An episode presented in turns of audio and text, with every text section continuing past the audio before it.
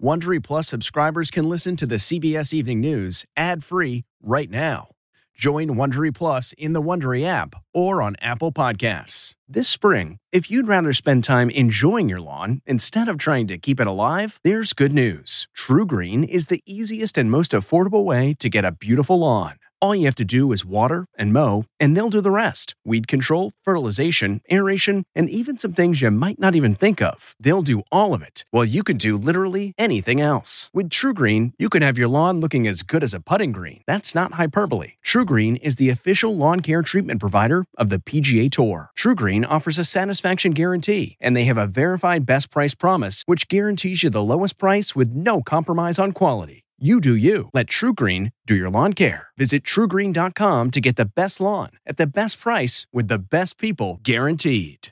This episode is brought in part to you by Audible, your go to destination for thrilling audio entertainment. Whether you're looking for a hair raising experience to enjoy while you're on the move or eager to dive into sinister and shocking tales, Audible has an exclusive collection of thrillers from best selling authors that will keep you on the edge of your seat like James Patterson's first audio only thriller, The Coldest Case. Experience stories like never before, where every chilling detail is brought to life by captivating sound design. Plus, as an Audible member, choose one title a month to make yours forever. And now, new members can try Audible free for 30 days. Just visit audible.com slash WonderyPod or text WonderyPod to 500 500. That's audible.com slash WonderyPod or text WonderyPod to 500 500. Breaking news tonight, the new warning from the CDC director with America divided. Today, two kinds of protests one to open the country, and another for better protection for frontline medical workers.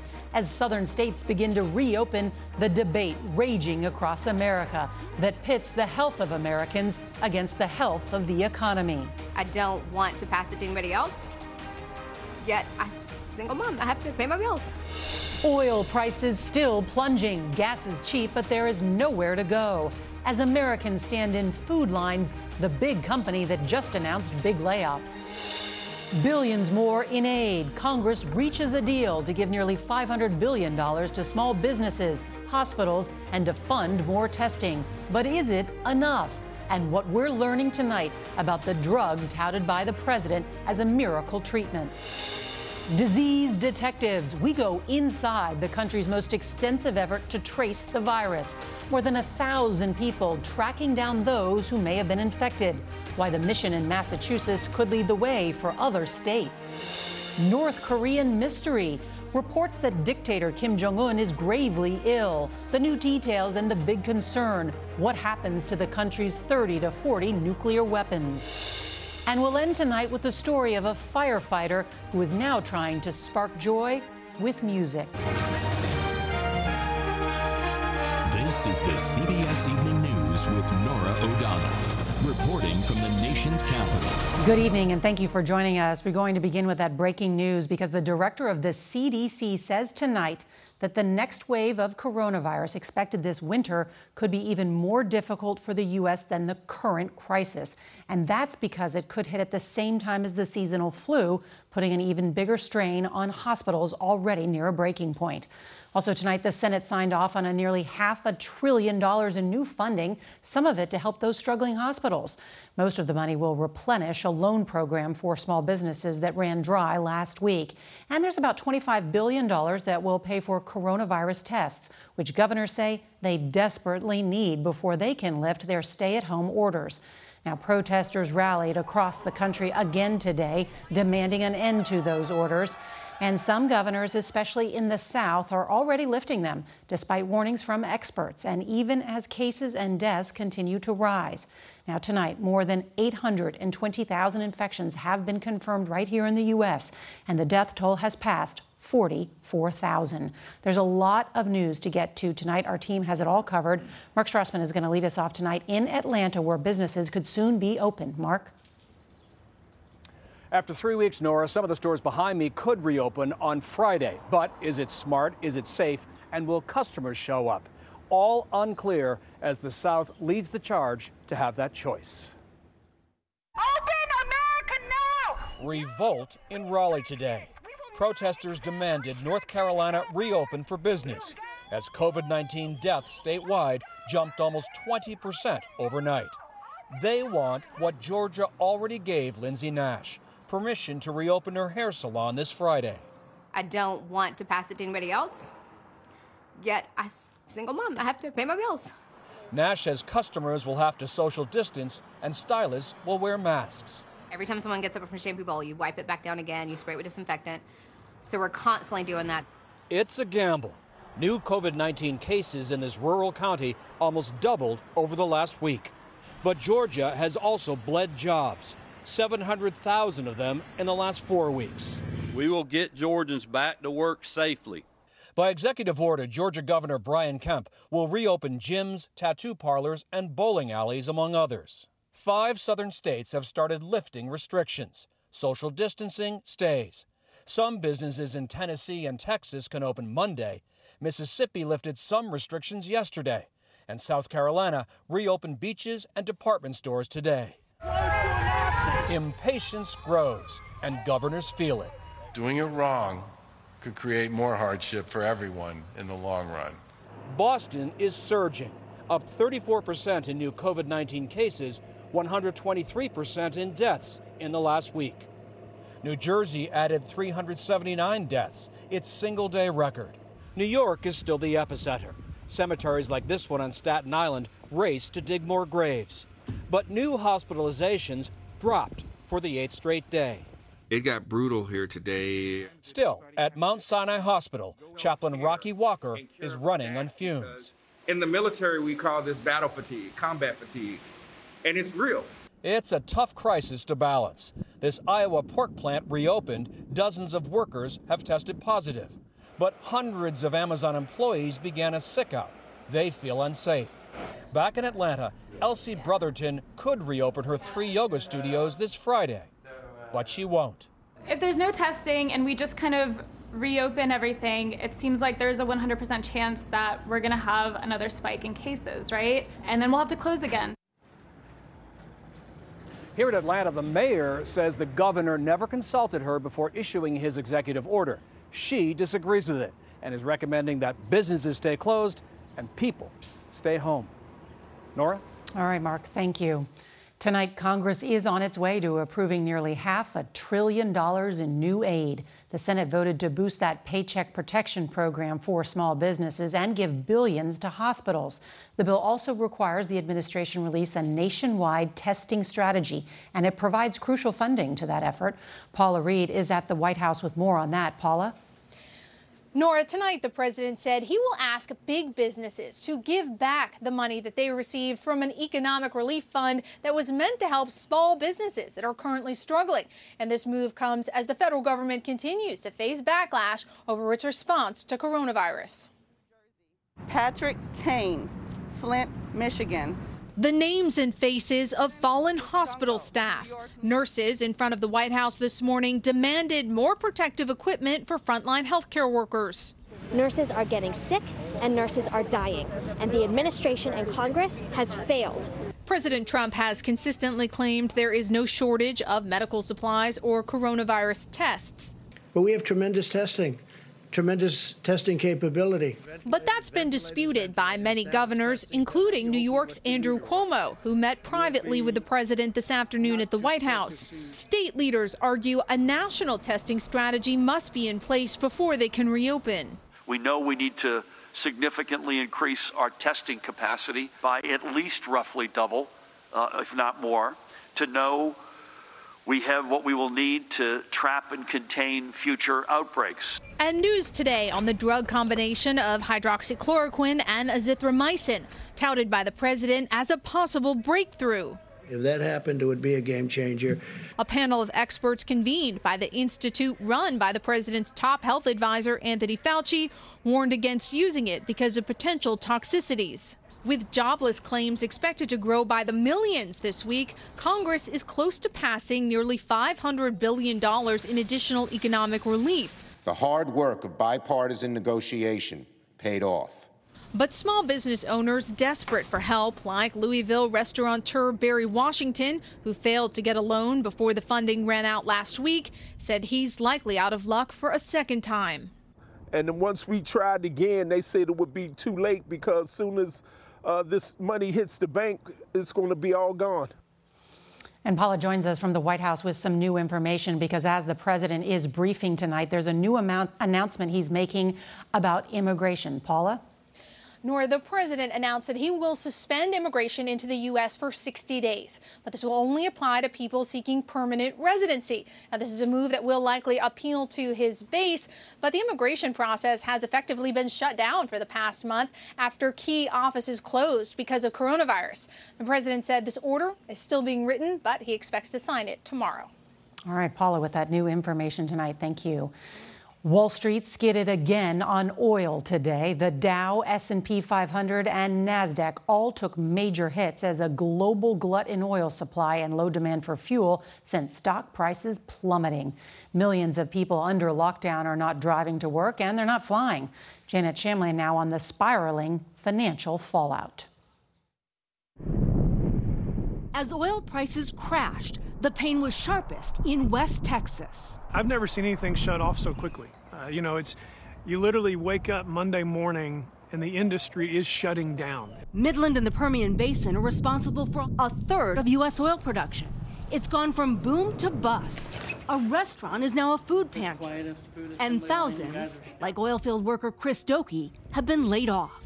It's pretty devastating. I, I have four kids here at home, um, all real young ages, and um, I'm the sole breadwinner of the house. That's a heavy burden.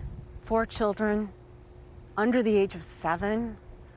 It is something that weighs on me, and um, just got to keep the faith that, you know, something's going to pan out. With planes parked and roads empty, there's a glut of oil. Gas is cheap, but there's nowhere to go. The plummeting oil prices reflect the nation's economic freefall. Unemployment is nearing an historic 18%. An estimated 22 million people have lost their jobs the past month. Hertz among the latest to announce layoffs, almost 10,000 people, a third of its U.S. workforce. Thank you. The depth of need is staggering. The Los Angeles school system is serving more than 500,000 meals a day. And in New York, at two separate food banks, long lines and expressions of gratitude. It releases a lot of stress because you don't know when the food is coming and when your money's coming.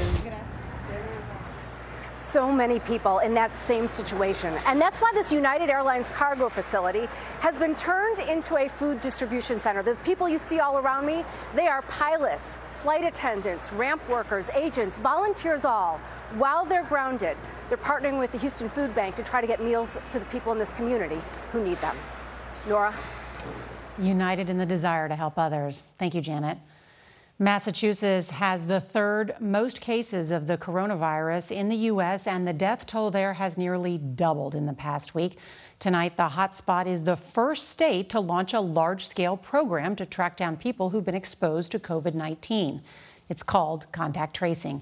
And as Meg Oliver shows us, the state is deploying an army of disease detectives. I'm grabbing her from the elevator. Dr. Dean Xerras took us inside this COVID hotel for the most vulnerable. Hola, Wendy. Wendy Rosales found out over the phone last week she was exposed to COVID 19. After testing positive, she's now quarantined for 14 days. What was it like when you got the phone call? Uh, um, lo primero que pensé es the first thing that I thought is I was going to die. I was very afraid. The 35 year old wife and mother of two is from Chelsea, north of Boston, a densely populated immigrant area with the highest infection rate in the state. So you were exposed on Wednesday. Krista Cass is a contact tracer working from her Boston apartment. Start thinking about what you were doing two days before this. She calls at least 20 people a day who recently tested positive for COVID 19 and then anyone they may have exposed. There are some people that had no idea that, you know, two days ago they came into contact with somebody who is now positive.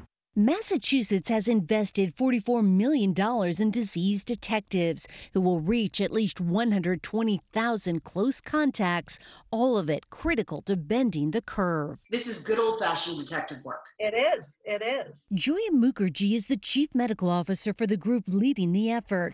Partners in Health have been using contact tracing for decades to fight outbreaks from Ebola to AIDS. This kind of approach also could create millions of jobs, Mm-hmm. right? Put people to work fighting the epidemic, make a public health corps. How hard is it to be away from your family?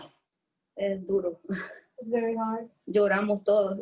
We, we cry every day. You cry every day? But she's hopeful this will protect her loved ones. Meg Oliver, CBS News. As hospitals in the epicenter of New York strained to handle the influx of patients, retired members of the military wanted to help. In our series, Profiles in Service, we meet a group of veterans answering the call and bringing their skills to a different kind of front line in a different kind of battle. Colonel Melissa Givens spent her career as an emergency room physician in the U.S. Army. I'm getting choked up thinking about this, but you served 20 years in the military, and now you're retired, but you're still serving your country. There's nothing I would rather do, and I'm with the people that I would choose to do it with for the rest of my life. For Givens, it's about a life of service. In record time, she helped New York Presbyterian Hospital transform an indoor soccer stadium into a field hospital for COVID 19 patients. I'm a physician, I had skills I could offer. There was a critical need over 200 beds. But how would they find doctors and nurses? Colonel Givens posted this on social media, and in 36 hours, over 800 veterans answered that call to serve. I'm actually overwhelmed at the response of these veterans and their willingness to leave their homes and their families and put themselves at risk. But on the other hand, I'm not surprised at all. This is what veterans do, they have a calling to serve. Veterans like former flight medic Ricky Ditzel Jr., who left the U.S. Army two weeks ago. Most people don't race to the epicenter of a pandemic, but you did. Why? I saw the opportunity to continue to serve, and I figured that a, a pandemic environment is very similar to an environment overseas. The field hospital is named after Navy SEAL Ryan Larkin, who served four tours in Iraq and Afghanistan. He was somebody who had a passion for serving and caring for patients, and we really wanted to honor his name. Today, Colonel Givens serves as the hospital's medical director, and the head nurse and the hospital's chief operating officer are also women. It's felt good to have this, I will almost call it a sisterhood as we try and solve hard problems. What have you learned while you're there in New York at that field hospital? It's just been reinforced in me how good the human spirit is. If you put the call out, people will respond. They just need to know how to help, and they're going to show up.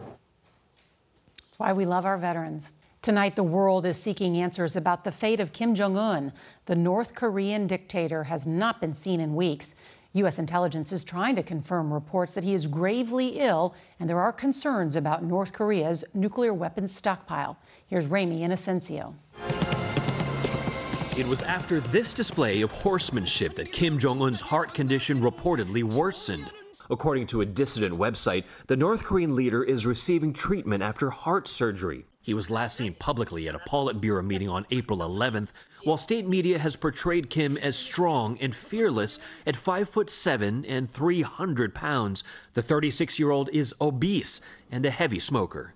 The White House is keeping a close eye. We're watching the reports closely, and uh, we'll, have to see it. It's a hinge point in history. North Korea expert Robert Carlin says if Kim died, his sister, 31 year old Kim Yo Jong, would face challenges to succeed him. I think it would make a lot of people uneasy, especially a young woman, completely untested. Military leaders might also make a play, and ultimately for control of the North's estimated 30 to 40 nuclear weapons. Ramy Inocencio, CBS News, Tokyo. We wanted to end tonight with the story of a bagpipe playing firefighter who has decided to use his talent to give comfort to our healthcare heroes. His music is inspiring, bringing just a moment of peace to the nonstop fight on the front lines.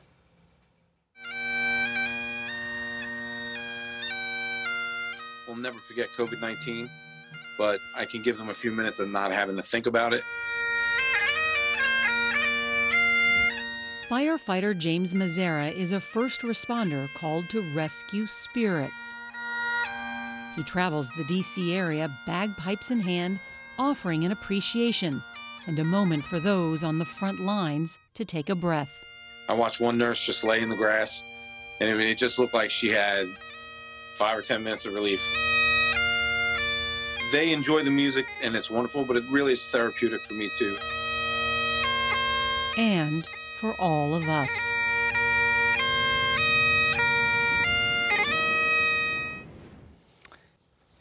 On tomorrow's CBS Evening News, a pilot's life saving mission flying much needed medical supplies to rural hospitals. And did I mention he's 16?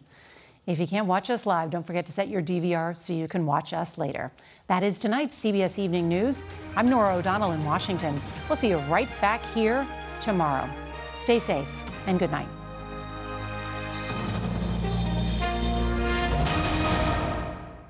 If you like the CBS Evening News, you can listen early and ad-free right now by joining Wondery Plus in the Wondery app or on Apple Podcasts. Prime members can listen ad-free on Amazon Music. Before you go, tell us about yourself by filling out a short survey at wondery.com/survey. If you enjoy tuning in to the CBS Evening News, there are official t-shirts, hats, mugs, and more available for purchase at paramountshop.com. These products are perfect for any fan of evening news, and you can take 20% off with code EVENING20. That's 20% off all CBS Evening News products with code EVENING20 at ParamountShop.com.